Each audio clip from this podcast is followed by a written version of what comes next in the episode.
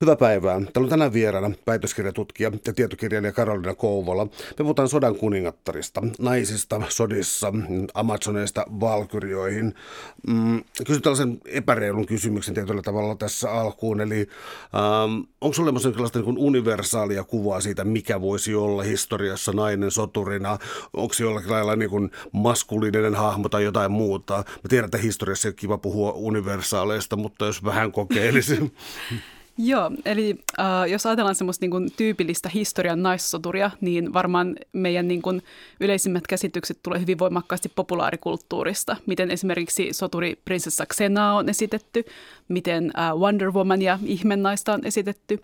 Ja tavallaan sitä kautta niin kuin hahmotetaan, että minkälainen tämmöinen historiallinen nainen on ollut väkivallan käyttäjänä. Hyvin barbaarinen, äh, aika ehkä vähäisiin vaatteisiin puettu, äh, huitoo isolla miekalla ja huutaa taisteluhuutoja. Eli aika semmoinen niin kuin, äh, semmoiselle tyypilliselle maskuliiniselle alueelle tuleva nainen, joka kuitenkaan ei niin kuin ole menettänyt tämmöisiä niin kuin naisellisia piirteitään se voisi olla ehkä semmoinen niin geneerinen yleinen mielikuva, mikä on soturinaisesta. Eli jos mietitään sitten tämmöistä niin kuin länsimaisesta näkökulmasta ää, tämmöistä niin kuin historiallista kirjoittamista, ja joka se on usein tämmöistä niin kuin miesten kirjoittamaa historiaa, niin oikeastaan voisi sanoa, että nämä niin kuin kertomukset naisista, naissotureista, naisista, jotka johtaa armeijoita, niin niissä kuvataan vähän ehkä ihmetellenkin sitä, että miten nämä naiset ovat voineet johtaa armeijoita ja ovat voineet olla niin menestyksekkäitä näissä sotatoimissa. Ja heihin on usein liitetty sitten tämmöisiä samanlaisia ihaileviakin piirteitä ja kirjoituksia, mitä on usein liitetty oman aikakauden miehiin. Esimerkiksi Poudikka on tämmöinen niin kuin, hyvä esimerkki siitä, miten niin kuin, um, sitä, että hän on nainen, ei mitenkään pyritä peittelemään, mutta, mutta kuitenkin niin kuin, tuodaan esille, että siitä huolimatta, että hän on nainen, niin hän pystyy tämmöisen niin kuin innostamaan eri brittiheimoja taisteluun. Eli tavallaan niin sitä niin kuin naiseutta ei pyyhitä pois, mutta pelkästään se, että joku olisi nainen, niin ei vielä riitä, vaan hänen on täytynyt yhdistää jotain tämmöisiä niin kuin miehisiä äh, attribuutteja.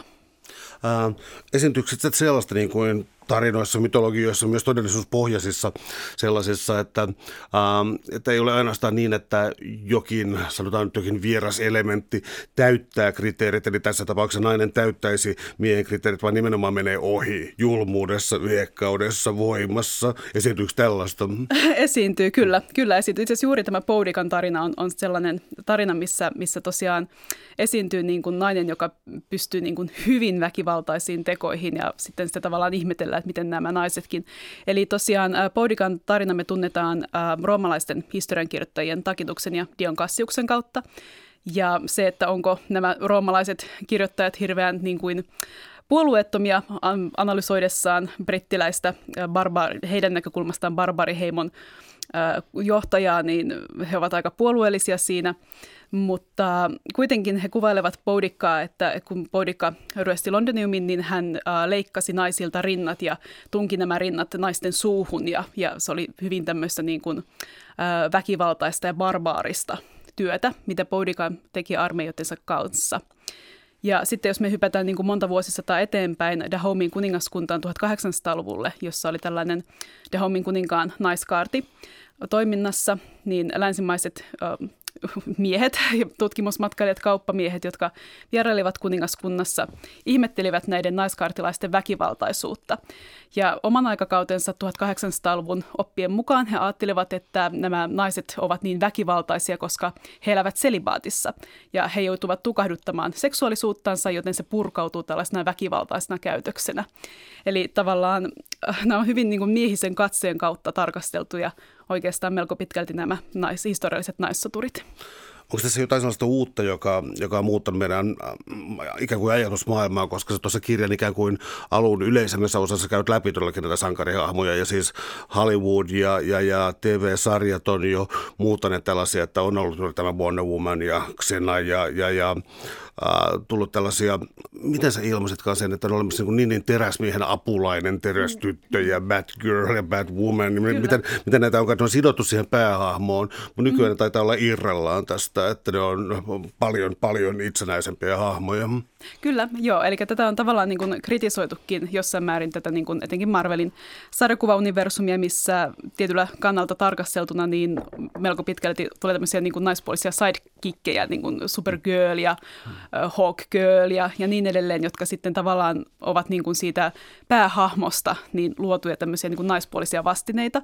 Ja se ei ole aina välttämättä ollut ihan niin siloposkista, että nyt nostetaan naishahmoja esille ja tytötkin voi lukea sarjakuvia ja niin edelleen, vaan siinä on myöskin ollut tämmöisiä kaupallisia pyrkimyksiä monipuolistaa sitä tarinan kerrontaa. Että oikeastaan just tämä ihmennainen on ollut sitten taas sellainen sarjakuvahahmo, jota on katsottu niin kuin, um, ehkä jossain määrin niin tämmöisenä niin kuin feministisenä hahmona, että hän, toki hänet on luotu silloin niin kuin, um, monta vuosikymmentä sitten, mutta että hän on ollut hyvin tämmöinen niin kuin itsellään toimeen tuleva naishahmo, joka on sitten toisaalta myöskin niin kuin ollut feministiselle liikkeelle 70-luvulla tämmöinen niin kuin inspiroiva hahmo, mutta myöskin hieman vaikea hahmo, koska hän tosiaan niin kuin, niin kuin aika usein naissankarit, naishahmot eivät ole pukeutuneet mitenkään iskuja kestäviin asuihin, ja he on usein ollut tämmöisiä niin kuin iloja silmälle niin sanotusti, niin se on toisaalta tehnyt tästä hahmosta hieman hankalan ehkä käsitellä sitten niin kuin tämmöisenä esikuvana.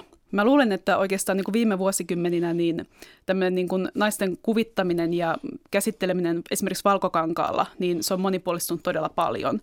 Ja meillä esimerkiksi on justiinsa nämä viime vuosi, vuosien ihmennaiselokuvat, jotka ovat tuoneet hyvin, hyvin paljon niin kuin katsojia ja näyttäneet monipuolisempaa kuvaa siitä, että kuvastoa siitä, että mitä naiset voi tehdä valkokankaalla, minkälaisia tehtäviä naisilla voi olla tarinoissa, ratkaisijana ja niin edelleen, eikä pelkästään, että he ovat niin kuin, pulassa olevia neitokaisia, jotka täytyy, täytyy jollain tavalla miehen miehen sitten muskeleineen pelastaa tilanteesta. Et oikeastaan tämä alkoi jo, voisi sanoa, niin kuin 70-luvun lopulla Alien-elokuvien myötä, jolloin Sigourney Weaver näytteli pää, pääosaa. Häntä tosin kritisoitiin myös siitä, että hän oli liian maskuliininen tähän rooliinsa.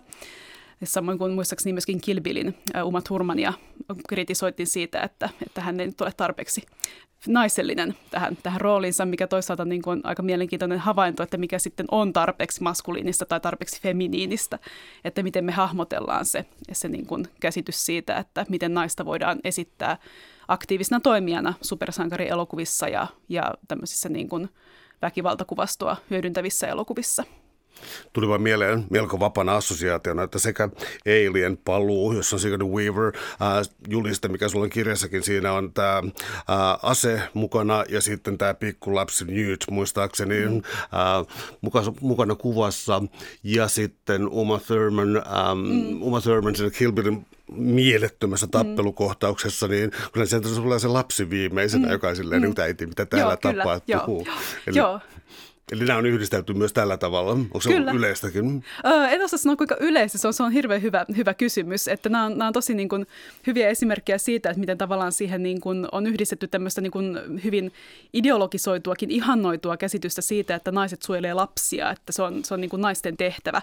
Että ainakaan kovin montaa toimittajalokuvaa ei tule mieleen, missä miehellä olisi vastaava rooli. Tai missä mies kuvattaisi. No, no toisaalta kyllä näitä pelastuselokuvia on, missä mies on pelastanut vaikkapa jonkun lapsukaisen palavasta talosta tai tai, puolustaa. Kyllä itse asiassa kyllä joo, niitä kyllä löytyy varmaankin, mutta, mutta että se on niin kuin ehkä tyypillisempää, että sitä naisen niin kuin väkivaltaisuutta ehkä pyritään vähän niin kuin pehmentämään sillä kuvastolla, että hänelle annetaan se lapsi siihen käteen, että, että ei täällä nyt ole vielä unohdettu tätä, tätä feminiinistä, sitä naiselle sopivampaa puolta myöskään, että, että se kuuluu niin kuin siihen tarinan kaareen. Täällä on tänään siis vieraana väitöskirjatutkija ja tietokirjailija Karolina Kouvola. Puhutaan sodan kuningattarista, Amazoneista valkyrioihin, eli naiset sotureina ja soturipäällikköinä. Kuten alaotsikko Amazoneista valkyrioihin, täytyy nyt napata tämä Amazonit, koska se on, mitä mä sanoisin, se on enemmän kuin yksi näistä luokista, vaan se tuntuu olevan, käytetäänkö sitten termiä kaikkien näiden luokkien äiti, tämä Amazonit, eli ää, antiikikko hypätään sitten. Kyllä, sen huomasi tosiaan aika nopeasti, kun tätä kirjaa rupesi koostamaan, että Amazonit on hyvinkin täällä taustalla oleva ryhmä oikeastaan koko niin kuin, voisi sanoa länsimaisen historiakirjoituksen kautta, jossa niin kuin tämmöisiä naissoturihahmoja on käsitelty. Eli oikeastaan niin kuin Amazonista äh, on kirjoitettu pääasiassa antiikin Kreikassa, ja se myöskin heijastui sitten antiikin Rooman kirjoitukseen, mutta antiikin Kreikassa nämä Amazonit kuvasti hyvin voimakkaasti niin kuin toiseutta, että tämmöistä niin kuin kuvastoa, joka oli kaikkea muuta kuin kreikkalainen – Eli Kreikassa taas, jos ajatellaan tällä niin kuin, vähän ehkä mutkia ojoten, niin sota oli niin kuin miesten tehtävää. Eli naisten, naisten hommana ei ollut missään nimessä lähteä sotakentälle, vaan se oli nimenomaan miesten vastuulla. Ja jos ei puhuta Spartasta, niin, niin muissa poliksissa miesten vastuulla. Ja sitten taas Amazonit olivat naisten johtama ö, yhteisö, siitä, oliko näitä Amazoneja oikeasti olemassa, on hyvin monenlaista eri teoriaa, mutta ehkäpä niin kuin tutkijayhteisössä kaikista niin kuin hyväksytyin teoria tällä hetkellä ainakin on, on se, että nämä skyyttien paimentolaisheimojen naiset, jotka ratsastivat ja jotka osasivat metsästää ja osasivat taistella, niin he olisivat olleet mahdollisesti esikuvina näille antiikin tarinoille Amazoneista, jolleivät suoraan olisi olleet sitten jossain vaiheessa kreikkalaisten kanssa taistelussa – mutta tosiaan antiikin Kreikan historiankirjoituksissa Amazoneista kuvataan tämmöisenä ryhmänä, jotka taistelee kreikkalaisia vastaan. Esimerkiksi Trojan sodassa he tulee trojalaisten puolelle ja, ja pyrkii rökittämään kreikkalaisia, mutta ei siitä mitään tule, koska kreikkalaiset ovat kuitenkin voimakkaampia. Ja Akilleus surmaa muun muassa Amazonien kuningattaren Pentesileian, ja juuri sillä hetkellä, kun hän ottaa kypärän pois Pentesileian kasvoilta, niin hän huomaa, kuinka kaunis tämä Amazonien kuningatar onkaan ollut, ja hän rakastuu palavasti, palavasti tähän kuolevaan kuningattareen, jonka hän on juuri tappanut. Ja tämä on hyvin, hyvin tämmöinen melankolinen teema usein sitten kreikkalaisessa taiteessa ollut. Ja toinen sitten Amazonien ja kreikkalaisten taistelu liittyy Herkuleen urotöihin, jossa Herkuleen tulee viedä Amazonilta eräänä urotekonaan heidän vyönsä. Ja hänellä on sitten vähän eri tarinaversiosta riippuen mukana tämmöinen Teseleios-niminen nuori mies, joka tarinaversiosta riippuen sitten joko viettelee tai, tai varastaa Amazonien kuningattaren ja vie sen Kreikkaan. Ja Amazonit eivät tästä tietenkään erityisemmin pidä, että heidän kuningattarensa on kaapattu heidän näkökulmastaan ja he sitten hyökkäävät kreikkalaisia vastaan. Ja jälleen kerran kreikkalaiset sitten antaa kyytiä Amazoneille ja, ja Amazonit sitten mm, joutuvat, joutuvat perääntymään – ja tämä oikeastaan niin kuin tämä Amazonien teema ja, ja tämmöinen niin kuin taistelu tämmöistä niin kuin ja tuntematonta vastaan, niin se on oikeastaan niin kuin, tämmöisen niin kuin länsimaisen antiikkiinnostuksen myötä läpässyt sitten nämä myöhemmätkin kertomukset naissotureista ja naisryhmistä.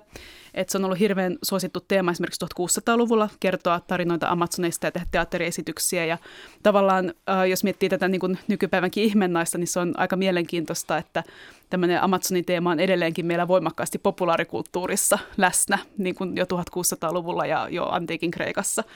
Eli se on musta kiehtovaa, miten, miten tavallaan tämmöinen yksittäinen teema, yksittäinen mielikuva siitä, mitä on, on olla soturinainen, niin miten se oikeastaan lävistää koko länsimaisen niin kuin, populaarikulttuurin historian. Ja vielä 1800-luvulla, kun tosiaan äh, länsimaiset tarkkailijat kirjoittivat Dahomin kuningaskunnan naiskaartilaisista, niin he kuvasivat, että nämä nyt ovat näitä oikeita Amazoneja, että kaikki muut historian Amazonit ovat harhaa mielikuvitusta, mutta täällä on nämä oikeat Amazonit. Ja tätä myöskin käytettiin sitten äh, markkinaviestinä, kun sitten taas äh, kuljetettiin näitä tanssiryhmiä ympäri Eurooppaa, joista kerrottiin, että, että he tulevat Dahomin kuningaskunnasta ja he ovat hurjaa ja taistelevat. Ja, ja sitä kautta niin kuin pyrittiin niin kuin mainostamaan tämmöistä vähän varieteetyyppistä ähm, teatteriesityskuvastoa. No täällä on tällaisia legendoja tai tiedä voiko sanoa yksityiskohdaksi tällaista asiaa, mutta jotka tuntuu siis kertautuvan vuosi tuhannesta toiseen, josta yksi on esimerkiksi toisen rinnan poistaminen, joka viittaisi jo sitten Amazon-sanan etymologiaan, jonka toit esille. Kertoisitko tämän tarinan? Joo, eli tämä oli tosi mielenkiintoinen yksityiskohta, että, että yleisesti hän niin kuin, tavallaan se käsitys on, että Amazonit olisi leikannut toisen rintansa pois. Ja se taas tulee niin kuin kreikan kielen sanasta a, joka tarkoittaa yleensä niin kuin ei tai epä tai anti, ja matsonas, joka viittaa sitten niin kuin ei-rinnalliseen. Ja on niin kuin ajateltu, että se helpottaisi naisten esimerkiksi jousen käyttöä, jos toinen rinta olisi poistettu.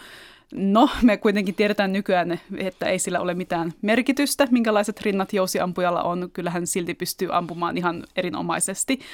Ja toisaalta myöskin se, että jos toinen rinta poistetaan, niin siitä syntyy hyvin voimakasta verenvuotoa ja se on aika riskaapelia lähteä niin kuin tämmöistä tekemään pelkästään muotivillityksen vuoksi tai sen takia, että, että olisi nyt helpompi jostain syystä jännittää jousta. Teorioita tämän nimen taustalle on muodostettu hyvin paljon jo antiikin Kreikan aikana. Yksi esimerkiksi on sellainen, että, että oikeastaan tämä sana viittaisikin, viittaisikin siihen, että amazonit eivät imettäneet lapsiaan. Eli tavallaan se viittaisi siihen, että he eivät käyttäneet rintojaan. Että se on yksi, yksi selitys tälle, tälle sanalle – mutta että se on oikeastaan jäänyt niin kuin tutkimuksessa hieman mysteeriksi, mitä tällä, tällä tarkoitetaan ja mihin sillä viitataan. On myös ajateltu, että se viittaisi mahdollisesti siihen, että Amazonit eivät nauttineet maitotuotteita, eli se kanssa liittyisi tähän niin kuin rinnattomuuteen, mutta menee ja tiedä. Täällä on tänään siis vieraana tietokirjailija Karolina Kouvola. Puhutaan sodan kuningattarista eli soturinaisista. No yksi asia, joka on muuttanut meidän kuvaa naissotureista, ähm, jotka ehkä tulkettiin väärin tietyt arkeologiset löydöt 1800-luvulla, mutta 1920-luku on tuonut näihin uutta valoa, eli DNA-tutkimukset ja arkeologiset lähteet. Mm, mä pysäytän kysymyksen tähän, voisitko kertoa Kyllä, eli tosiaan ähm, Äh, nämä arkeologis, itse en ole arkeologi, olen, olen uskontotieteilijä, mutta, mutta sen perusteella, mitä näitä arkeologisia äh, raportteja, äh, esimerkiksi ää, vikinkien Ruotsissa, ää, tässä on ehkä tämmöinen viime vuosien kuuluisin hauta, haudan uudelleen tulkinta. Eli sieltä löytyi 1800-luvulla tämmöinen hauta, johon oli laitettu hyvin paljon ä, aseita, esimerkiksi hyvin ä, suuri miakka, ä, kirveitä, tämmöinen niin kuin, ä, strateginen peli, joka on tulkittu sotastrategia opettavaksi peliksi, vaikka ihan tarkalleen ei tiedetäkään, miten sitä on pelattu. Ja ä, tämä hauta oli niin rikkaasti aseistettu, voisi sanoa, että se 1800-luvulla ajateltiin automaattisesti, että tämän täytyy olla mies, tämän nuoren henkilön, joka on haudattu tänne. Ja se kulki sata vuotta tämmöisenä niin kuin soturihautana, kunnes sitten jo 1970-luvulla esitettiin ensimmäisen kerran, että oikeastaan nämä luut vastaa naisen luita, mutta silloin ei vielä ollut DNA-testaus niin kehittynyttä, että oltaisiin osattu sanoa sen kummempaa. Että oikeastaan vasta nyt sitten 2017 julkistettiin uudelleen tulkinta tästä haudasta DNA-tutkimukseen perustuen, ja sen mukaan kyse onkin nyt naisen haudasta. Ja nykyarkeologiassa enemmänkin puhutaan ehkä miakkahautauksista kuin suoranaisesti soturihautauksista, koska me ei oikeastaan voida päätellä tämän kyseisen henkilön ammattia sen mukaan, että millaisilla esineillä hänen hautansa on varustettu.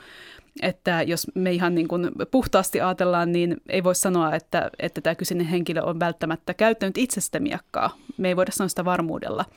Mutta me voidaan kuitenkin nähdä, että jossain määrin tämmöinen statussymbolikin kuin miakka, niin on ollut jostain syystä tärkeää haudata juuri tämän yksilön kanssa. Mutta jälleen kerran kyse voi esimerkiksi olla rituaalissa, kyse voi esimerkiksi olla rituaalissa käytetystä miakasta.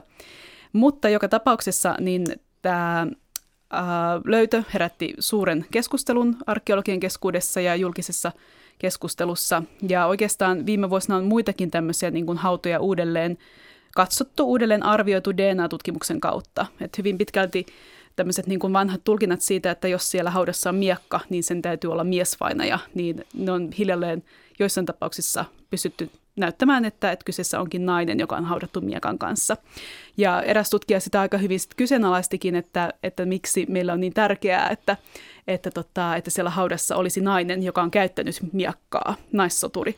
Ja se on musta hirveän hyvä kysymys, koska jos me mietitään se 1800-luvun tulkintaa, että tämän täytyy olla miessoturi, niin äh, ihan samalla tavalla oikeastaan niin kuin meidän täytyy nykyaikanakin olla tulkinnoissa varovaisia, että me ei voida suoraan siis sanoa, että kyseessä on naissoturi, jotta me ei tavallaan niin kuin päädyttäisi samaan kuin silloin sata vuotta sitten, eli me heijastetaan meidän oman yhteiskunnan ehkä toiveita, ajatuksia näihin löytöihin.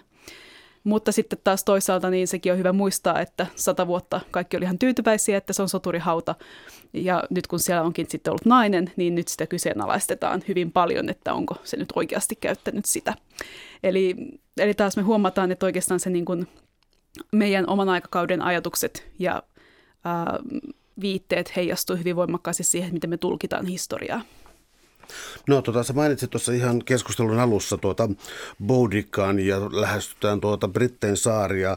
Lähestytäänkö sitä Irlannin kautta? Nyt mä huomaan kauhukseni mun muistiinpanoista, niin meillä on millään ottanut selville, kuinka nämä erisnimet ääntyy. ja se, se voi tuottaa mulle nyt vähän hankaliuksia, mutta jos mennään, äh, korjaa nyt mua, jos mennään siis Kelttien saarelle ja äh, Kukulaidin tarinaan. Kyllä, itse asiassa Iirissä sanotaan, että se on yksi maailman vaikeimpia kieliä, eli ei okay. hätää, voi olla, että omakin ääntämykseni saa kritiikkiä alan asiantuntijoilta. Uh, miten hänen tarinansa Irlannissa? Joo, eli hän oli tosiaan tämmöinen, uh, Kirk Lane oli tämmöinen sankari, eli tosiaan uh, Kirk Lane uh, puolusti Ulsterin heimoa, ja tähän, tä, tätä Ulsterin heimoa oikeastaan pystynyt kukaan muu puolustamaan, koska hieman aikaisemmin ää, tämmöinen nainen kuin ää, Makha ää, oli kironnut Ulsterin miehet, joka johtui siitä, että, että Ulsterin kuningas oli vaatinut Makhaa juoksemaan ää, mahdollisimman nopeasti näyttääkseen kykynsä ää, Makhan ollessa raskaana. Ja hän oli, Makha oli pyrkinyt kieltäytymään tästä juoksukilpailusta, mutta mikään ei auttanut. Ja lopulta kun hän oli juossut, niin hän sai keskenmenon ja synnytti kaksoset, mutta samalla hän kirosi Ulsterin miehet. Ja sen takia Ulsterin miehet on itse asiassa aika hyödyttömiä taistelussa tämän naisen kirouksen takia, mutta ainoastaan Kukulain pystyy taistelemaan Ulsterin miesten puolesta. Tällä kyseisellä sankarilla oli hyvin monimutkainen suhde Morrigan-nimisen jumalattaren kanssa. Eli Morrigan on osa tämmöistä niin kuin kelttiläistä kolmen jumalattaren hybridiä, voisi oikeastaan sanoa, joka esiintyy erilaisissa sotaan ja taisteluun ja taistelukenttien liittyvissä uskomuksissa – ja Morrigan äh, tarjosi itseään äh, Cocoleinille, että tässä nyt olisi neitokainen sänkyäsi lämmittämään, mutta jostain syystä sankari ei kuitenkaan nyt lämmennyt tälle ajatukselle, ja niinpä Morrigan suuttui hänelle. Ja pitkin tätä eposta oikeastaan Morrigan äh, käy aina välillä kurkkaamassa, miten äh, Kukuleinilla menee, mutta, mutta lopulta äh, hän sitten äh, julistaa äh, tämmöisen niin kuin kirouksen myös tälle sankarille ja ja jonka johdosta hän sitten niin kuin kokee kohtalonsa. No, koska tässä puhutaan kuitenkin sukupuolittuneesta maailmasta, mun on pakko mm. palata tähän Makan kiroukseen. Voitko kertoa sen sisällön, koska se oli miehille sitten, niin kuin nyt sanoisin, ehkä sopiva kirous. Kyllä. Eli tosiaan äh, tässä synnytystuskissaan ollessaan äh, Makha kirosi Ulsterin miehet niin, että nämä joutuvat kärsimään synnytystuskia aina yhdeksänteen sukupolveen asti, viisi päivää ja neljä yötä yhteensä ja tätä kautta he ovat täysin kyvyttömiä puolustamaan kivusta johtuen maatansa. Kokoleinista täytyy kyllä vielä sanoa, että hän oli itse asiassa naisen kouluttama, naisen opettama sotataitoihin. Eli tosiaan me ei kauheasti tiedetä äh, kelttiläisten naisten asemasta ennen kristinuskoa, ja äh, mikä johtuu ihan siitä, että meillä ei hirveästi ole oikeastaan yhtään kirjoitettua tämmöistä niin kuin ainakaan arkielämän kuvausta siltä ajalta liittyen naisiin. Mutta tosiaan tässä epoksessa kerrotaan, miten Cocolane meni tämmöisen naisen, naismestarin kuin Skachhakin oppiin ja oppi häneltä erilaisia sotatilanteessa tarvittavia taitoja, muun muassa tämmöisen hyvin korkean hypyn. Ja sitä kautta sitten hän, hän niin kuin tavallaan saavutti tämän tais, soturin arvonsa, soturin mittansa. Täällä on tänään siis vieraana väitöskirjatutkija Karolina Kouvola. Puhutaan sodan kuningattareista, eli, eli äh, naissotilaista ja naissotilaspäälliköistä. tullaan tähän alussa mainitun Boudikaan ja siis, ähm, käytäisiin oikea termi, jos mä englanti vai se on vähän anakronistinen, mm-hmm. pikemminkin englanti kuin Britannia. Mm. No siis itse asiassa mä tarki, tätä oli hyvä, hyvä kysymys ja, ja silloin kun mä tsekkasin sitä, niin mä päädyin siihen, että britti on se vaan niin kuin brittiheimot on se, mitä käytetään. Joo, mutta tässä tullaan siis siihen, että äh, Julius Caesar hyökkää Britanniaan, käytetään tätä termiä. Siellä on monenlaisia heimoja ja, ja, ja East Anglia ja tämän kaltaisia, äh, tota, tämän kaltaisia heimoja, jotka välillä tappelee keskenään, välillä oli niin kuin ilmaiset rauhanomaisessa rinnakkaiselossa. Mm. Mutta tullaan sitten tähän Boudikaan, joka onko ihan liioiteltu, jos mä niin yrittäisin väittää, että se myös tietyllä tavalla niin yhdisti Britanniaa, siis sitten ulkoista vihollista vastaan? No ainakin voisi sanoa, että hän yhdisti, yhdisti heimoja, muutamia heimoja. Eli, eli tosiaan hän oli Ikenien heimon äh, kuningatar tai hallitsijatar. Ja hän oli perinnyt tämän tittelin hänen miehensä kuoltua. Ja heillä oli kaksi tytärtä, jotka ilmeisesti ei kuitenkaan olleet vielä niin kuin naimaiässä siinä vaiheessa, kun heidän isänsä, eli tämän heimon päällikkö, kuoli. Ja Poidikka jäi sitten johtamaan Ikenien heimoa ja, ja tota, tämä Poidikan tarina on kerrottu niin kuin kahdessa roomalaislähteessä, Takituksella ja Dion Kassioksella. Ja he on tosiaan kirjoittanut satoja vuosia myöhemmin, ja heidän lähteensä on hieman obskuureja, ei täysin tiedetä, että keihin he viittaavat. He saattavat itse kirjoittaa esimerkiksi, että ovat niin kuin, äh, kuulleet tai, tai kerrotaan, mutta sitten, että kuka on kuullut ja kuka on kertonut, niin se on hieman mystisempää. Ähm, on esitetty, että Poudikka olisi täysin niin kuin keksittykin hahmo, että hän oikeastaan vain kuvastaisi tämmöistä niin kuin, äh, Britannian heimojen vastarintaa, jonka roomalaiset sitten kukistavat alimiehityksestä huolimatta. Mutta sitten taas on esimerkiksi löydetty arkeologisista kaivauksista tämmöisiä niin kuin kolikkokätkyjä Ikenien maalta suurin piirtein samoihin aikoihin 60-61-62 luvulta, jotka kertoo siitä, että, että jostain syystä on tarvinnut kätkeä suuria kolikkomääriä juuri Ikenien, Ikenien mailla. Ja lisäksi näistä kahdesta kaupungista, jossa Poudikka niin on jotka kerrotaan, että Poudikka on tuhonnut, niin niistä on löytynyt esimerkiksi Londoniumista polttokerros, suurin piirtein samoilta ajoilta tuhkakerros, jotka viittaa siihen, että jotain väkivaltaista on tapahtunut alueella. Alueella on ollut levotonta, jotka, joka tavallaan istuisi sitten siihen näihin antiikin Rooman kirjoittajien kertomuksiin Poudikasta. Yksityiskohdista voi toki aina niin kuin, ä, tarkastella tai kyseenalaistaa. Esimerkiksi nämä roomalaiset kirjoittajat hyvin mielellään kuvastavat sitä, että kuinka paljon Poudikan takana oli, oli näitä miehiä, sotureita taistelevassa hänen puolestaan. Mutta se saattaa viitata myöskin siihen, että koska Poudikka oli niin voittoisa roomalaisiin armeijoihin nähden, niin oikeastaan tämä niin kuin, ei, ei voitu esittää, että hän olisi voittanut roomalaisia armeijoita mitenkään vähäisellä soturimäärällä, vaan piti esittää, että niitä oli todella paljon niitä sotureita ja sen takia roomalaiset eivät aluksi voineet yhtään mitään tälle Poudikan löylytykselle.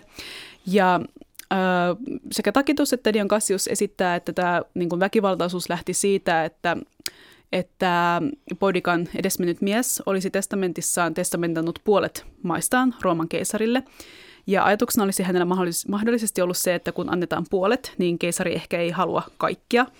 Ja sehän ei ihan näin mennyt, vaan keisarihan halusikin kaikki, kaiken. Ja äh, roomalaiset tulivat sitten Pudikan alueelle vaatimaan tätä loppuakin maata. Pudika kieltäytyi luovuttamassa maita ja sen takia roomalaiset raskasivat hänen tyttärensä ja, ja pahoinpitelyivät Poudikan, nöyryttivät heitä ja lähtivät oikeastaan siitä.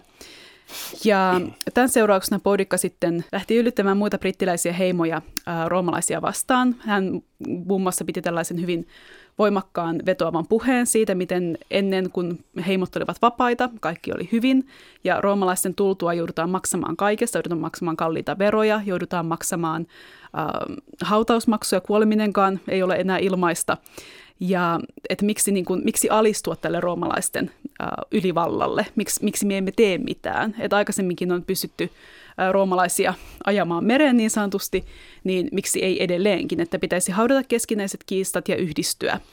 Ja hän ei ihan kyllä kaikkia heimoja valitettavasti saanut taakse, eli ei voida sanoa, että hän olisi ollut tämmöinen niin kuin Britannian kokoaja, ensimmäinen sellainen, mutta kuitenkin, kuitenkin lähiheimoja ja oman heimonsa myöskin. Ja tosiaan siitä, että kuinka paljon näitä miehiä tarkalleen oli, että oliko niitä niin kuin satoja tuhansia, kuten, kuten Takitus esittää, niin siitä voidaan kyllä kyseenalaistaa. Ja todennäköisesti en ihan niin paljon, mutta, mutta et ilmeisen voitokas, jos hän on ollut historiallinen hahmo, niin hän on niin kuin ollut, ollut lähtökohtaisesti. Mutta tota, kuitenkin äh, roomalaisten Britannian joukkojen johtaja Svetonius äh, lopulta löi Puidikan joukot. Ei tarkalleen tiedetä, missä päin tämä taistelu on käyty, vaikka taistelukenttää on kyllä etsitty. mutta nämä niin kuin, viitteet, joita näiltä kirjoittajilta löytyy, niin on hyvin epämääräiset, eli puhutaan jostain laajasta nurmikentästä ja takana oli metsää. Ja se on aika niin kuin geneerisesti sanottu oikeastaan missä tahansa maasta, puhumattakaan Britanniasta, eli ei ihan, ihan, ihan tarkalleen ei tiedetä, missä kohdin, mutta myöskin Poudikan omasta kuolemasta on, on niin kuin kummallakin kirjoittajalla omat näkemyksensä. Eli toisen kirjoittajan mukaan hän olisi tehnyt itsemurhan ja sitä kautta pyrkinyt estämään, että häntä ei olisi viety sotasaalina Roomaan. Toisen kirjoittajan mukaan taas hän oli sairastunut ja lopulta menehtyi sitten tähän sairauteen hyvin pian tämän viimeisen taistelun jälkeen. Joka tapauksessa oikeastaan Poudikan jälkeen ei sitten löytynyt toista tämmöistä vastaavaa joukkojen kokoajaa, joten, joten se sitten oikeastaan sitten historiahan näyttää, että Rooma, roomalaiset sitten valloitti tai ottivat haltuunsa Britannian, Britannian eri heimot ja oikeastaan sinne Hadrianuksen muurille asti sitten olivat roomalaisten valla alla. Porikasta vielä yksi kysymys. Tota, kuinka vahvasti hän on tota, nyky-Britanniassa näkyvissä tai kuuluuko yleissivistykseen, koska tässä tuli esimerkiksi mielenkiintoinen vertaus Margaret Thatcheriin. Mm, että niin kun, äh, eli on, hän on näin näkyvä ikään kuin äh, englantilaisessa miten sanoisi, ajatusmaailmassa. Kyllä joo, eli tosiaan Margaret Thatcheria esimerkiksi just Falklandin sodan aikana verrattiin Poudikaan ja, ja tota, vähän ehkä satiirisestikin. Ja tosiaan niin kuin ylipäätänsä niin kuin, tämä Poudikankin tarina osoittaa sen, että jossain määrin niin kuin, tämmöinen niin kuin uusi, uusiokäyttö, miten näillä vanhoilla tarinoilla on ollut, niin se on ollut hyvin monipuolista, moni, niin kuin tahoista. Ehkä Jean d'Arc on hyvä esimerkki siitä myöskin Poudikan rinnalla, että miten niin kuin tämmöistä yhtä, yhtä yksittäistä hahmoa on käytetty myöhemmin poliittisena niin kuin innoittajana, mutta myöskin sitten vähän tämmöisenä satiirisena tahona. Ja myöskin sitten, koska Poidikasta on kirjoitettu, että hän piti tämän vetoavan ää, hyvän puheen, niin muun muassa sufkretit käyttivät häntä myöskin niin kuin esikuvanaan, että tavallaan voidaan niin kuin puheella vaikuttaa, puhumisella vaikuttaa siihen, että miten äh, ihmiset toimivat. Täällä on tänään siis vieraana tietokirjailija Karolina Kouvola. Me puhutaan sodan kuningattarista, Amazoneista valkyrioihin, eli naissotapäälliköistä ja sotureista. Tullaan kilpineitoihin ja valkyrioihin, eli nyt hypätään sitten tuota, tuota, no niin, no, missä me hypätäänkään, siis Norjaan, Tanskaan, Ruotsiin osittain ja Islantiin, eli viikikiaikaan ja tuota, Mun on sanottava, että mun tärkein äh, lähteeni tässä on Vikings TV-sarja HBOlla, kun se nyt sattuu olemaan, vai miten, joka on History Channelin tuottama, täytyy mm, sanoa, mm. eli se pyrkii tiettyyn autenttisuuteen, siis ehdottomasti siinä on huolesti pyrkii sellaiseen, siinä naiset on aktiivisemmassa roolissa kuin mitä on totuttu näkemään jossakin tällaisissa filmeissä. Ähm, kilpineidot ja muut, osallistuiko ne aktiivisesti sotaan siis? Todella hyvä ja tärkeä kysymys. Et tosiaan tämä Vikings-sarja, minkä mainitsit, niin sehän pohjautuu tähän niin kuin Ragnar Lothbrokin saagaan e, sekä myöskin tämmöisen tanskalaisen 1200-luvun historiatsin kuin Saxo Grammatikuksen historiakirjaan Jessa Danorumiin, eli Tanskan historiaan. Ja äh, tosiaan tämä, että onko kilpinöitöjä ollut olemassa, on, on mielenkiintoinen ja todella hyvä kysymys. Äh, Sakso itse kuvaa historian kirjassaan, että ennen Tanskassa oli tämmöisiä naisia, jotka tarttuivat miekkaan ja tarttuivat kilpeen ja äh, he olivat niin kuin, hyvin väkivaltaisia ja erilaisia kuin meidän aikakauden naiset. Eli vähän sama kuin niissä Amazoneissa taas, eli äh, ne on niitä, mutta ei meidän naiset vaan tämmöistä. Ja Sakso kuvaa hän kokee tarvetta kertoa myöskin, että millaiset naiset tämmöiseen väkivaltaan ryhtyivät. Eli pitkät naiset, ilmeikkäät naiset, vahvatahtoiset naiset olivat hyvin tämmöisiä niin kuin taipuvaisia ryhtymään sotureiksi Sakson mukaan. Ja tavallaan tämä niin kuin, äh, Sakson kertomus kuvastaa hyvin sitä, että miten oikeastaan jo silloin keskiajalla niin äh, naisen asema oli muuttunut. Eli jos me mietitään äh, sitä esimerkiksi Birkan hautaa, tai muita tämmöisiä naishautoja, joissa on miekkoja, mitä on löydetty, esimerkiksi Norjasta on löytynyt kaksi, niin ilmeisesti on mahdollista, että, että tämmöisiä niin kuin taistelevia naisia, sotiin osallistuvia naisia olisi viikinkealla ollut enemmänkin. Jos yhdistetään nämä kaksi lähdettä, mutta tämä on oikeastaan tällä hetkellä todella niin kuin kuuma peruna tutkijapiireissä ja, ja sen aiheen parissa tehdään, tehdään kiivaasti töitä tälläkin hetkellä.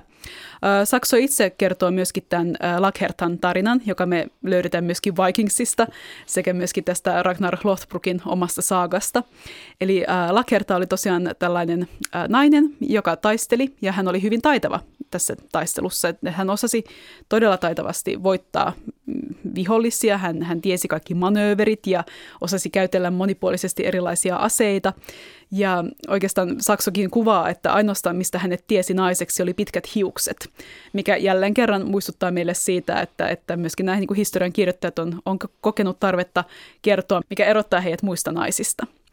Ja äh, tässä Lakertan tarinassa Sakso kuvaa, että, että tämä Ragnar oli sitten kuullut tästä Lakertasta ja jo kuulopuheiden perusteella kiinnostunut hyvin voimakkaasti, että minkälainen nainen on kyseessä. Ähm, Ragnar lähestyi Lakertaa, joka ei ollut ensin kovin innoissaan tämän miehen äh, kiihkeistä lähestymisistä. Ja jostain syystä sitten kuitenkin esitti, että mikä tässä nyt, niin kuin, että et, en hirveän intona, mutta miksei.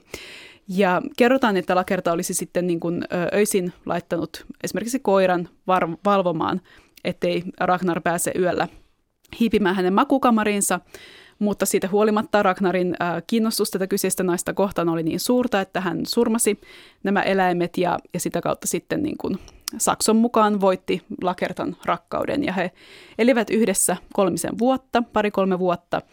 Ja sen jälkeen Ragnaria kuulemma edelleenkin hieman vaivasi nämä eläimien asettaminen vartiomaan yövuodetta sen verran, että hän halusi sitten ottaa eron Lakhertasta, mihin ilmeisesti myös vaikutti toinen neitokainen, johon Ragnar oli iskenyt silmänsä. Ja kerrotaan, tai siis Sakso kertoo äh, Lakertan myöhemmistä vaiheista, että hän äh, meni uudelleen naimisiin, mutta kuitenkin surmasi miehensä ja peri sitten tämän maat ja jatkoi sitten hallitsijana omalla alueellaan. Ja tämä Lakertan tarina on oikeastaan osa tämmöistä niin kuin laajempaa äh, tarinallista hahmoa Skandinaviassa, tällaista niin kuin, äh, Könungur Madur nimistä äh, hahmoa, eli tämmöistä niin kuin neitokuningasta. Äh, useissa saagoissa kuvataan tämmöisiä yksittäisiä neitoja, jotka hallitsevat omaa aluettansa ja puolustavat sitä aseellisesti.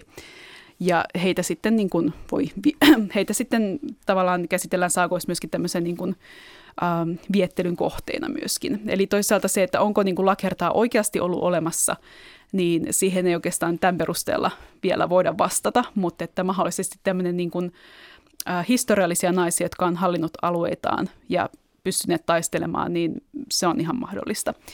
Tämä johdattaa sitten ajatukset tuota, valkyrjoihin ja, ja, ja kuoleman jälkeisen elämään, mutta siis äh, pyytäisin, että sä kertoisit vähän Valkyrioista, mutta sitten mulla on tässä ikään kuin rinnakkainen mm. kysymys, eli sodan jumalattaret, mm. vähän läpi mm. sun kirjan, niin käy mm. ilmi, että sodan jumalattaret, joita voisi luulla, että ne ovat sitten Mars ja niin eteenpäin, mm. siis tällaisia, äh, todella usein naisia. Osaatko lähteä tätä purkamaan? Kyllä, äh, erittäin mielelläni. Eli tosiaan valkyriathan oli tämmöisiä, jos lähdetään heistä ensin liikenteeseen, niin valkyrioista kerrotaan äh, skandinaavisissa lähteissä, viikinkiaikaisissa lähteissä ja myöskin saaga-lähteissä. Ja he olivat naisia, jotka olivat... Ähm, Jumala Odinin ähm, tämmöisiä, niin kuin, no riippuu vähän keneltä kysytään, mutta äh, he olivat äh, Jumala Odinin äh, salissa Valhallassa ja he siellä tarjolivat äh, simaa ja mahdollisesti myöskin tämmöistä muuta ilonpitoa sankareille, joita he olivat vieneet taistelukentiltä Valhallaan. Eli siitä oikeastaan tulee heidän nimensä myöskin Valkylior, eli niin kuin, äh, valitsijoiden, kuolleiden valitsijoita. Ja ähm, kerrotaan myöskin Valkyrioista, että saattoivat rakastua yksittäisiin sotureihin. Ja usein tämmöiset niin kuin Valkyrian ja Soturin ää, rakkaustarinat olivatkin hyvin voitokkaita, eli Valkyriat saattoivat jopa hylätä sukunsa ja nimensä, jos he vaan saivat olla tämän niin kuin rakastettunsa kanssa. Ja he toivat näille sotureille myöskin äm, tämmöistä niin kuin etua taistelussa, koska he olivat yhdistyneitä tähän ää, Odiniin, joka, jota pidettiin ää, taitavana sotataidoissa. Ja oikeastaan tämä myöskin tuo mieleen hieman Morganin ja Kokoleinin tarinaa, eli hieman, hieman samaa teemaa löytyy sieltä. Ja tosiaan tuossa kun puhuit, mainitsit näistä niin kuin, naisjumalittarista ja, ja sodasta, niin esimerkiksi antiikin Kreikassa me tiedetään, että esimerkiksi Athene oli tällainen hyvinkin sotaisena voisi häntä pitää tämmöinen jumalatarjosta. Kerrottiin, että hän oli syntynyt Zeuksen päästä sen jälkeen, kun Zeus oli surmannut hänen äitinsä, anteeksi siis Athenen äidin. Ja äh, Athene syntyi täydessä äh, sotavarustuksessa ja oli heti valmiina taistelemaan. Ja hän vaikutti muun muassa Trojan sodassa ja, ja ohjasi vähän Odysseustakin sitten sotaretkiltä takaisin kotiin päin. Ja äh, häntä pidettiin myöskin tämmöisenä niin sodan jumalattarina. Mutta sitten taas kuitenkaan niin antiikin Kreikassa ei ollut naiselle suotavaa, kreikkalaisen naisen suotavaa lähteä sinne niin kuin, äh, taistelukentille. Ja tämä on hirveän mielenkiintoinen ristiriita, koska useinhan se saattaisi niin kuin ajatella, että, että, että jos on naisjumalattaria, niin silloin myöskin naiset pääsisi sotimaan. Että eikö tavallaan niin kuin naisjumalattaren palvojista voisi muodostuakin tämmöinen vähän eliittijoukko, joka koostuu vain naisista ja jotka menevät taistelukentille etunenässä. Mutta äh, tämä ei ihan, ihan valitettavasti niin kuin kaikilta osin pidä paikkaansa. Eli välttämättä se, että minkälaisia niin kuin jumalattaria tai jumalia palvotaan, mikä heidän ää, sukupuolensa on, niin se ei välttämättä heijastele sen yhteisön muita arvoja, eikä välttämättä heijastele sen yhteisön naisten asemaa tai naisten mahdollisuuksia toimia. Ja se on, se on niin meidän näkökulmasta mielenkiintoinen ristiriita, mutta en ole ihan varma, jos kreikkalaiselta poliksen jäseniltä kysyttäisiin 600-luvulla vaikkapa, että ennen ajalasku alkua, että niin ei hän välttämättä kokisi mitään ristiriitaa asian suhteen. Et naisilla oli esimerkiksi sitten taas Artemikseen liittyen oma kulttinsa, Eli Artemis oli tämmöinen niin kuin metsästyksen jumalattarinakin pidetty hahmo, joka kuvataan usein Jousen, Jousen kanssa. Ja äh, hänelle liittyen kerrotaan tämmöisestä äh, initaatioriitistä, johon nuoret tytöt osallistuivat, esimurrosikäiset nuoret, ja ilmeisesti he pukeutuvat äh, karhuiksi tässä initaatioriitissä, ja, ja tavallaan tämän initaation läpikäytyään he sitten olivat valmiita avioliittoon ja naisen elämään ryhtymiseen. Me ei valitettavasti tiedetä kauheasti tästä initaatioriitistä, koska kyse oli salaisesta riitistä, mutta se on minusta hirveän hyvä esimerkki myös siitä, että miten paljon meille on ehkä äh, historian saatossa unohtunut tai jäänyt kadoksiin tämmöisiä niin kuin naisten kultteja, naisten uskonnon harjoittamiseen liittyviä äh, uskomuksia, mytologioita, joista me ei vaan voida tietää, koska ei ole säilynyt kirjoituksia. Ja ähm, se voi liittyä myöskin siihen, että, että usein niin kuin ihan vielä 1800-luvullakin, kun, kun niin kuin tarkasteltiin sitä, että minkälaiset esimerkiksi tietynlaiset niin kuin loitsut on tai kansanperinteen esimerkit, niin semmoinen naisten perinne jäi helposti sivuun, unohduksiin. Ja kun sitä ei sitten kerätty, niin sitä ei välttämättä sitten säilynyt samalla tavalla. Ja ihan sama oikeastaan se antiikin Kreikastakin, että, että meillä on paljon kysymysmerkkejä, mutta tähän vastauksia. Täällä on tänään siis vieraana tietokirjailija ja väitöskirjatutkija Karolina Kouvola. Puhutaan sodan kuningattareista Amazoneista valkyrioihin. Äh, tullaan mielenkiintoiseen, hyvin ristiriitaiseen hahmoon äh, Ranskaan ja tota, Jean d'Arciin. Ähm, mistä se lähtäisi liikkeelle? Ku, kuinka voimakkaasti mytologisoitu hahmo tämä on? Ja tota, jotain tosi tot, totta täytyy varmaan löytyä jo Kyllä. täältä takaa. Kyllä, joo. Eli tavallaan, että, että jos mietitään näitä muita hahmoja, niin kuin Amazoneita tai Puudikaa tai tai lakertaa, niin siinä meillä on, on niin kuin vähän tämmöistä historian hämärää, että ei ihan täysin tiedetä, että onko kyseessä ollut oikeat historialliset naiset.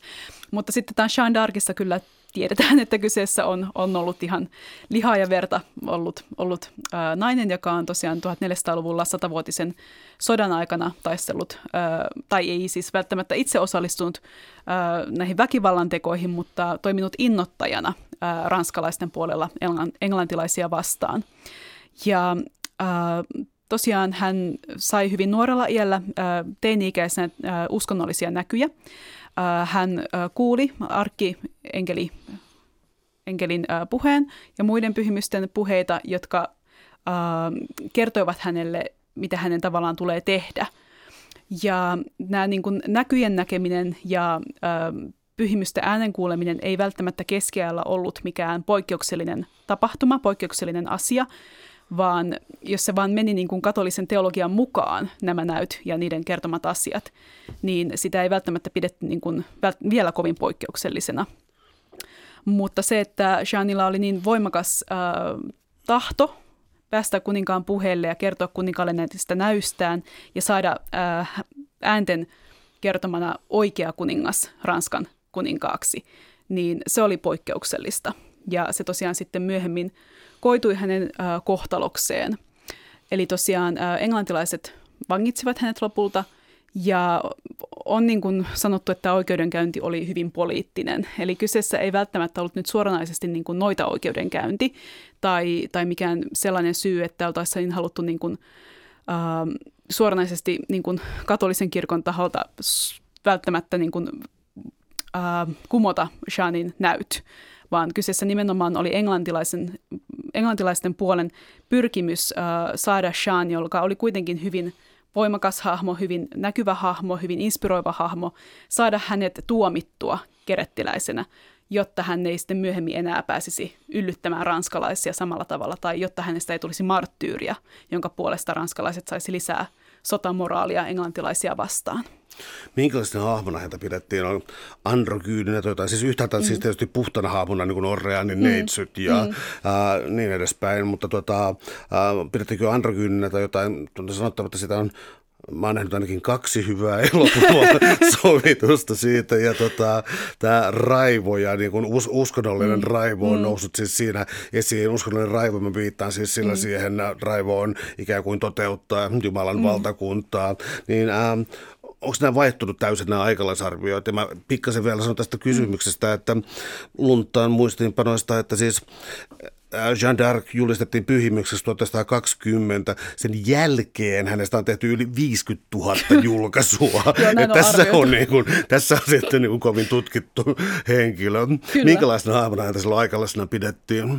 Kyllä joo. Eli omana aikanaan hän tosiaan oli tämmöinen niin kuin, pukeutui miesten vaatteisiin ja ilmeisesti pukeutui vielä hyvin näyttäviin miesten vaatteisiin, että hän oli vähän tällainen niin kuin dandy-tyyppinen asuvalinnoissaan, eli vähän ilmeisesti, ainakin jos oikeudenpöytäkirjoja on luottaminen, niin vähän keikarimainen näissä miesten vaatteisiin pukeutuessaan.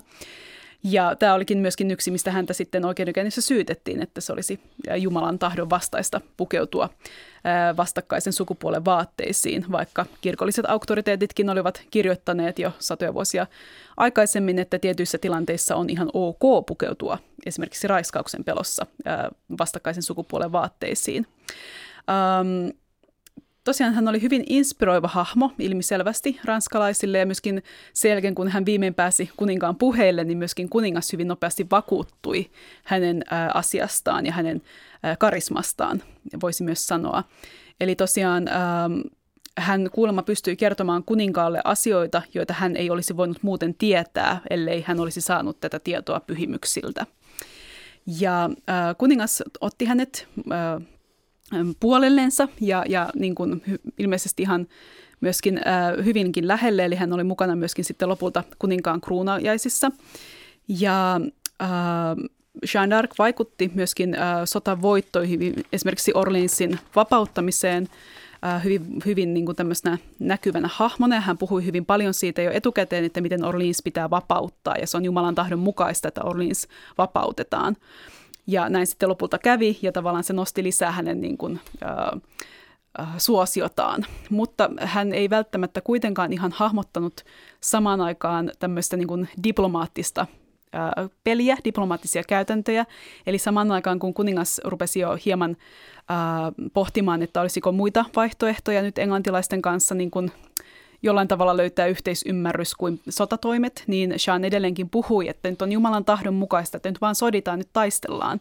Mutta se, ei, se hieman loi niin kuin tämmöistä niin kuin ristiriitaa kuninkaan ja Jean d'Arcin välille ja ilmeisesti johti sitten siihen, että Jean lähti taistelemaan ilman kuninkaan tukea, ilman kuninkaalta saatuja joukkoja. Häntä seurasi kuitenkin jossain määrin koko aika tämmöinen pieni tai vähän isompikin sotilaiden joukko. Eli hän kyllä pystyi saamaan puolellensa taistelijoita, sotilaita, jotka uskoivat hänen näkyihinsä. Eli voisi ehkä sanoa, että hän oli tämmöinen niin kuin uskonnollinen, karismaattinen johtaja. Mutta sitä, että osallistuiko hän itse taisteluihin, niin siitä ei ole ihan yhtä niin kuin ymmärrystä. Siis hän osallistui kyllä taisteluihin olemalla läsnä, kannustamalla miehiä, mutta äh, voi olla, että hän ei ollut itse niin sanotusti tappamassa ketään? Tämä on, tämä on hyvin mielenkiintoinen kysymys, koska hän toisaalta itse on kertonut, että miten hänen miakkansa oli, sitä oli hyvin helppo käyttää taistelutilanteessa, mutta sitten taas toisaalta ei välttämättä ole nähty kovin uskottavana sitä, että maalaisyhteisössä, maalaiskylässä asunut nuori tyttö olisi oppinut taistelemaan niin, että hän olisi mahdollisesti selvinnyt ammattisotilaiden keskellä taistelutilanteista. Mutta tämä on hieman mystiseksi, mysteeriksi jäänyt Shanin kohdalla. Joka tapauksessa kyllä hän oli, hän oli hyvin tämmöinen niin kuin myöskin jälkimaineeltaan mielenkiintoinen hahmo. Mä olisin viimeisessä kysynyt siitä, että sä mainitsit tuossa jo ihan ohjelman alkupuolella siis Dahomin kuninkaalliset mm. soturit ja um, toivottavasti mä en tehnyt tästä liian surullista tulkintaa, mutta ikään kuin tässä oli niin kuin taatusti naissotureita, mutta tuntui siltä, että päätyivät jonkinlaiseen show-bisnekseen Euroopassa suunnilleen, että kierrettiin mm. siis tällaisen niin kuin varieteen mm. ja vähän niin kuin freakishowhun mm. suunnilleen, että, että mm. tällaisiakin on. Kertoitko lyhyesti tämän tosi tarinan? Joo, eli, eli tosiaan äh, tämäkin on niin kuin ryhmä ja, ja niin kuin, äh, maailma, jota voi tarkastella niin kuin monesta eri näkökulmasta. Eli tosiaan tämä niin kuin, yksi on tämmöinen niin kuin, hyvin niin kuin länsimaisen miehisen katseen läpi, miehisten kirjoitusten läpi tarkasteltu tarina, missä heidät kuvataan niin kuin, tämän Dahomin kuninkaan maskuliinisuutta ja, ja hänen niin kuin, kykyään hallita niin voimistavana ryhmänä ja kerrotaan, miten he muun muassa lauloivat kuninkaan kunniaksi ja, ja miten kuningas järjesti länsimaisille tarkkailijoille ää, taistelunäytöksiä, missä nämä naiskartilaiset hyökkäsivät ja, ja jos siellä joku naiskartilainen vähän sitten kompastui, kompuroi, niin kuningas meni viereen huutamaan ja sitten taas naiskartilainen siitä sitten nousi ylös ja jatkoi sitten tätä niin kuin, näytöstaistelua. kun Ranska oli lopulta vallottanut Dahomin, niin osa näistä naisista ilmeisesti jatkoi jonkunnäköistä vastarintaliikettä. Osa äh, jäi sitten tavallaan niin kuin, tämmöiseksi niin kuin ryhmäksi pääkaupunkiin, jotka edelleenkin heillä oli tietynlainen asema, mutta he vanhetessaan jäivät sitten niin kuin pois tästä niin kuin naiskartilaistoiminnasta ja heitä kuvataan niin kuin länsimaisen näkökulman mukaan hyvin surullisinakin hahmoina, että he siellä pyrkivät vähän vielä tanssimaan seremoniatansseja, mutta, mutta eivät oikein enää enää siihen niin kuin kykene. Ja sitten toisaalta niin kuin, Euroopassa niin laitettiin kiertämään tämmöisiä nuorempia naisia esittämään, että nyt tässä ovat nämä Ranskan valloittamat dahomilaiset, että, että ovatpa he soturin kaltaisia ja, ja heitä sitten kierrätettiin tosiaan tämmöisissä niin kuin, showryhmissä ympäri Eurooppaa näitä naissotureita. Ilmeisesti äh, näiden naissotureiden historia alkaa kuitenkin äh, norsu, norsujen metsästyksen myötä, eli he olivat niin kuin mahdollisesti alun perin äh, niin kuin norsumetsästyksen erikoistunut ryhmä, josta sitten tuli osa niin kuin kuninkaan äh, hovia. Ja tosiaan tämä Dahomin kuningaskunnasta oikeastaan 1700-luvulta lähtien on, on niin kuin enemmän tietoja, enemmän kirjoituksia. Ja äh, tämä kuningaskunta oli oikeastaan jakautunut tällä niin kuin kahtia, eli, eli niin monta kuin mieskartilaista oli, niin niin monta oli myös naiskartilaista. Ja kerrottiin, että kuningas pystyi oikeastaan niin kuin kenet tahansa valtakunnastaan poimimaan näihin kaarteihin, oli kyseessä sitten mies tai nainen. Tai äh, nämä klaanit saattoivat myös lähettää tyttäriään tänne äh, naiskaartiin. Ja he elivät äh, omassa siivessään kuninkaan palatsissa, jonka he olivat ilmeisesti itse rakentaneet itsellensä. Ja heillä tosiaan oli aika niin kuin autonominenkin asema, aika kunnioitettu asema omassa yhteisössään. Eli aina kun he lähtivät äh, niin sanotusti kaupungille, niin tota, heidän edellään kulki, kulki äh, aina palvelija ja heillä oli niin kuin kaikki asiat oli hoidettu hyvin.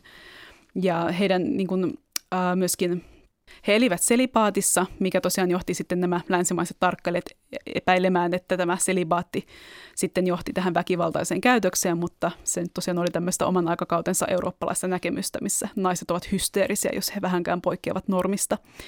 Ja äh, tässä on niin tosiaan kaksi eri tarinaa tässä samassa. Että toisaalta me tiedetään, että näillä naisilla oli, oli niin kuin, äh, itsenäinen asema, heillä oli kunnioitettu asema omassa yhteisössään, mutta sitten taas osa tutkijoista on myös esittänyt, että, että onko tämä niin kuin ollut yksi tapa niin kuin, sortaa naisia, eli heillä on, on niin kuin asetettu väkivaltaisia tehtäviä kauheasti kysymättä että henkilökohtaisesti, että haluatko sinä nyt lähteä taistelemaan kuninkaan puolesta. Eli äh, se on hyvin, hyvin mielenkiintoinen ja hyvin ristiriitainen ryhmä myöskin. Suuret kiitokset keskustelusta Karolina Kouvola. Kiitos. Kiitos.